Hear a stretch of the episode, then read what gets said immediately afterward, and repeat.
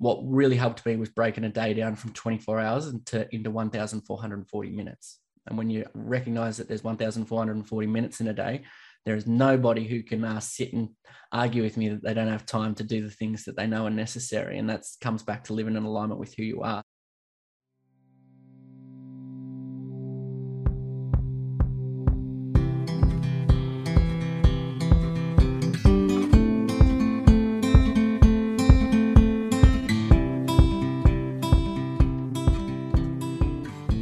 Welcome back to Take 10 for Men. We are 10 minute conversations with inspiring men about how they manage their mental health. My name is Sophia Hatsis. I'm the host of the show, and today we have Matt Runnalls as our guest. Matt lost his first friend to suicide when he was just 12 years old. As a young boy from regional Victoria, he saw the impact that mental illness could have on a community. He didn't want to become another statistic, but was very aware that he could be. Matt has experienced his own mental health challenges, but he also wanted to see what life would be like at the top. After doing some hard work on himself, Matt is now the founder and CEO of Mindfull Aus, an organization that aims to empower people to take their mental health back into their own hands. He provides space for others to share their stories and to feel seen, but he also gives people tools and strategies to take ownership of their mental health. This is an honest, raw, and real chat. I hope you love it. Please make sure that you like, comment, subscribe, and leave a review so that more people can find out about the podcast. But most importantly, take 10 and check on the man you love today and enjoy the chat. Matt, I would like to welcome you to Take 10 for Men. We are 10 minute conversations with inspiring men about how they manage their mental health and support their mates. This is the first time meeting. It's a pleasure. How are you?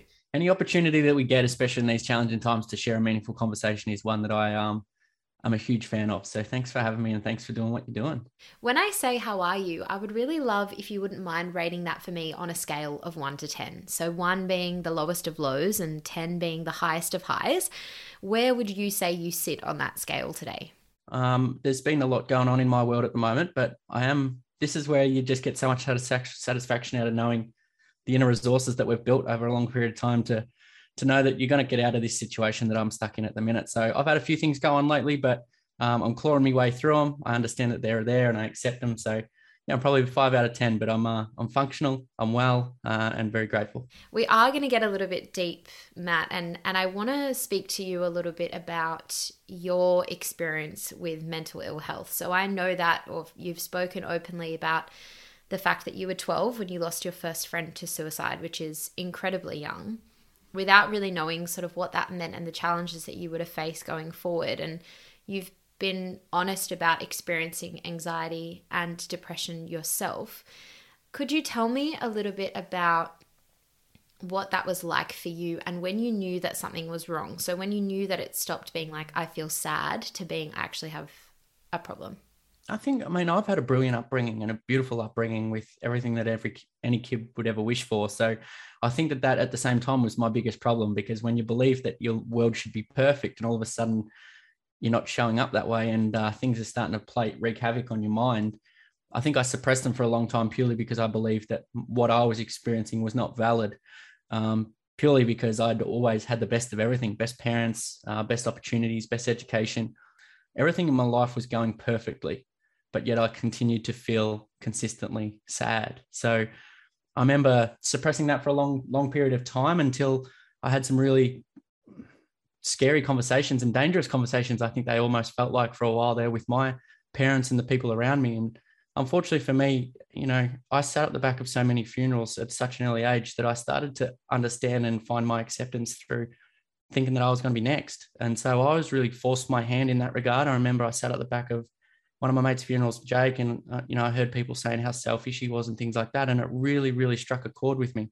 Really made me angry, but it also made me understand and have the acceptance that, hang on, if I don't do something about my situation, I could very well find myself in these same.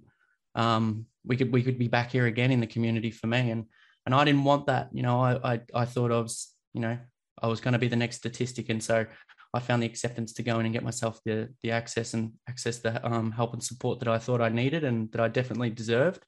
Um, it didn't stop there. It, it keeps going.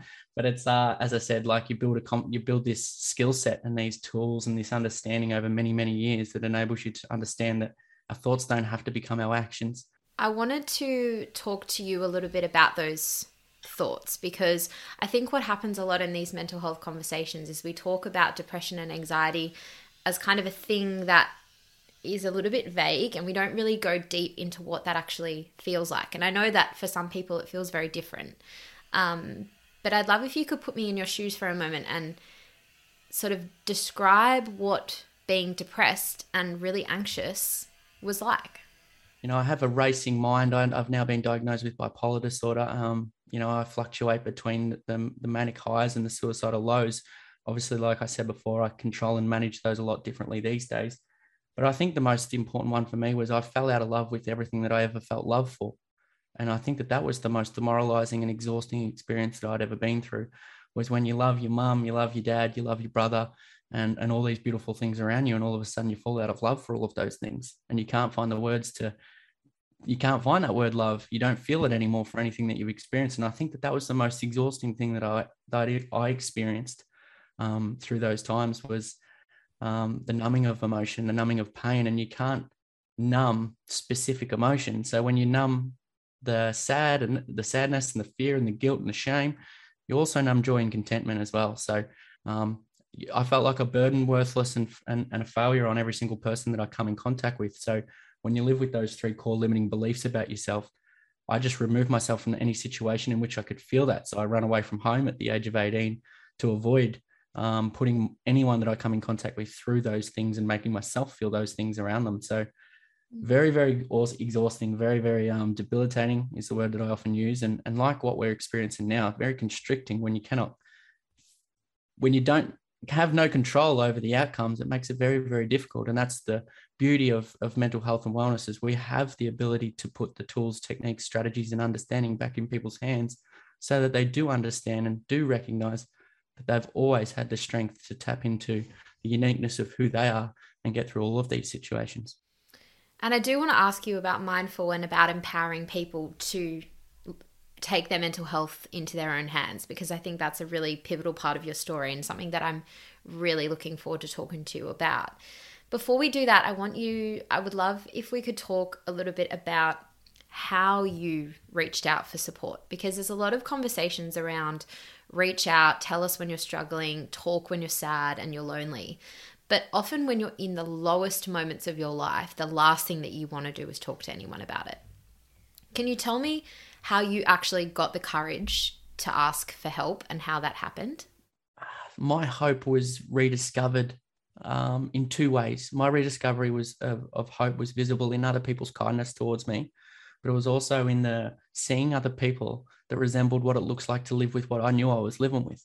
So this is why this is beautiful that what you're doing here is because we create stories, more stories of people that are functional and living happy, healthy, and fulfilling lives like they deserve, rather than these stories of suffering. Suffering is a choice, and I'm a big, big advocate and firm believer in that.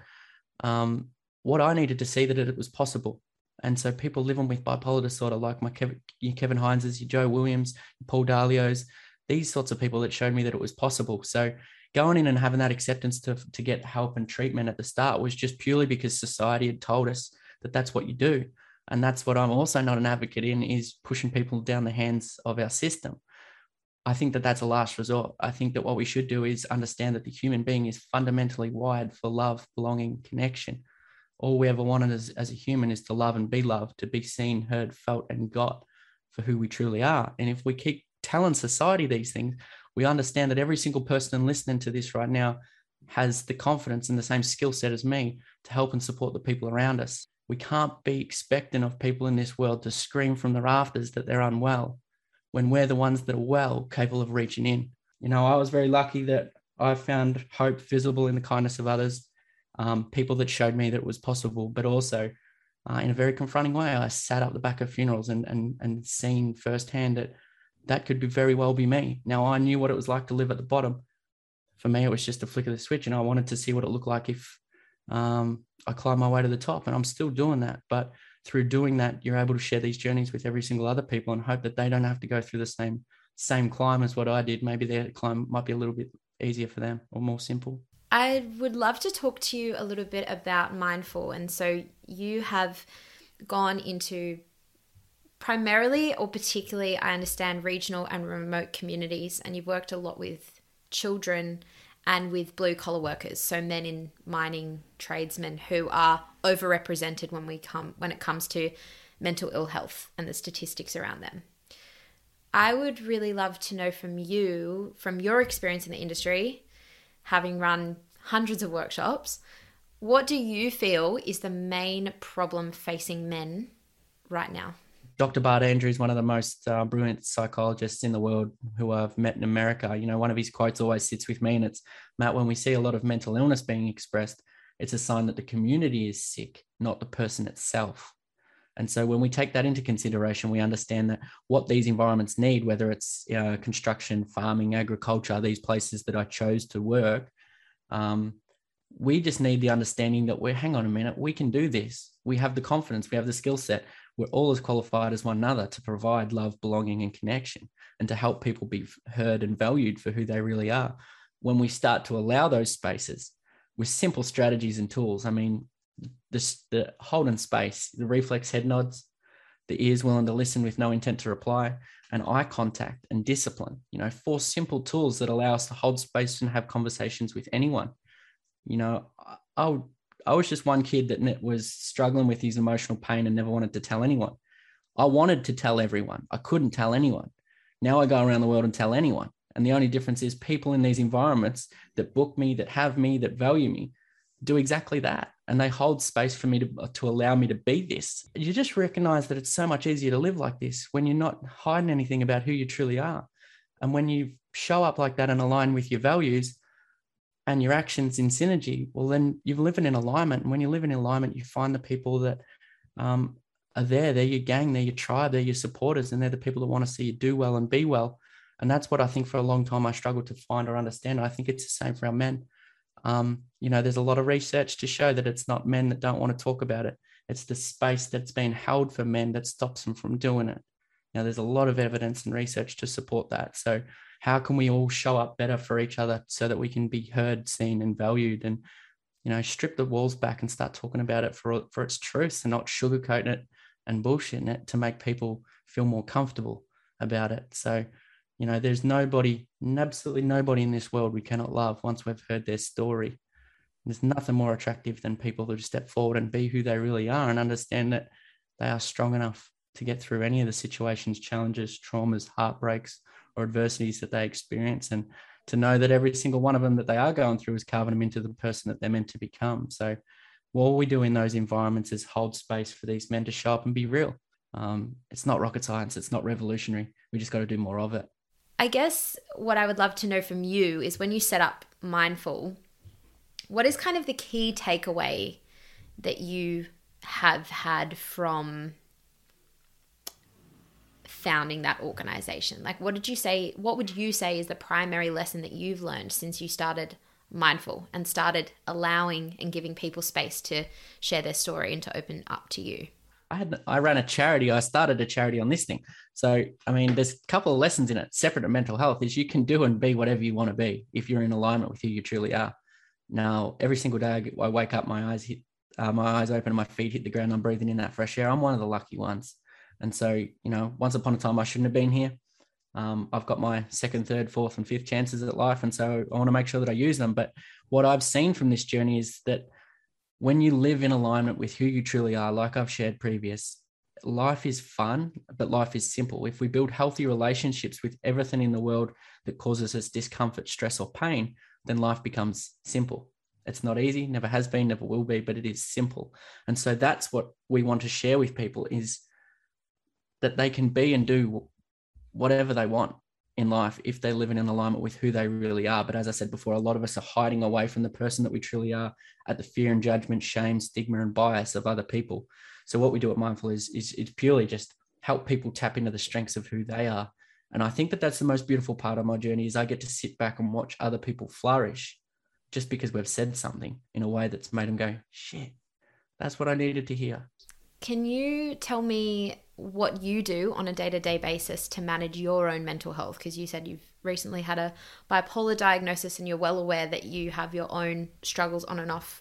Um, so, what do you do on a day to day basis to manage your own mental well being? You know, I start as early as 5 a.m. in the morning, and I'm a big believer in the first 90 minutes of the day sets it up for an unbreakable one. So, the first, I think, two and a half hours of my day until 7:30 before I go to work is all wellness, and that's cold exposure, compassion, gratitude, meditation, breath work. Um, obviously, our nutrition's in there for breakfast, exercise, um, value alignment, reflection, journaling. All of these things fit into my wellness plan, whether they're at the first half of the day or the back half of the day. Um, and it's not a chore. It's not, you know, once upon a time it was doing the things that I didn't really want to do, but knowing that they made a massive difference to me. Now it's a game. What really helped me was breaking a day down from 24 hours into, into 1,440 minutes. And when you recognize that there's 1,440 minutes in a day, there is nobody who can uh, sit and argue with me that they don't have time to do the things that they know are necessary. And that comes back to living in alignment with who you are. So, you know, you talk gratitude, compassion, um, a five minute practices, value alignment, journaling, reflection, five minute practices, meditation, 10 minute practices, um, positive affirmations, five minute practices, exercise, 26 minutes of exercise. So when you do it, break it down like that, you'll recognize that we probably sleep for 440, we work for 440 or roundabouts. We've still got heaps of minutes left in the day if we really care about the most important thing, and that's ourselves. 100%. I couldn't agree with you more. I always try to finish the conversation in the same way, and, and I'll do it with you as well, Matt. Um, and it is about gratitude. And you said you practice gratitude every day, but I would love to know what are you most grateful for today? Today I'm most grateful for the skill set that I've enabled, that I've found and that I possess over many many years from some of the world's best advocates in the world. Um, because it's days like today where I'm probably a little bit more battered and bruised than I normally am, and uh, I'm just grateful that I know that I've got a skill set that enables me to walk out of it and live a healthy, happy, and fulfilling life. Um, whether that's tomorrow or the day after, I'll be back to myself. You're not going to keep me down for any longer than than uh, one day at a time. So I'm very blessed to all of the people around the world and platforms like this that have provided men with the skills and tools to know that they can they can get through whatever they're going through. Thank you. Thank you for sharing your story with me and with us. Um, it's been a real privilege to have you, and um, I look forward to the future that we both have in the mental health space. I appreciate it. Thanks, Soph. And again, I just love what you're doing and love that you're bringing all these men's mental health advocates together. It's um, yeah, I just encourage more people to tap in and listen to these sorts of conversations because it's uh, once upon a time I wish they existed for me and my mates that are no longer here. So it's a beautiful thing what you're doing. That means a lot of you to say. Thank you so much, Matt. I really appreciate it.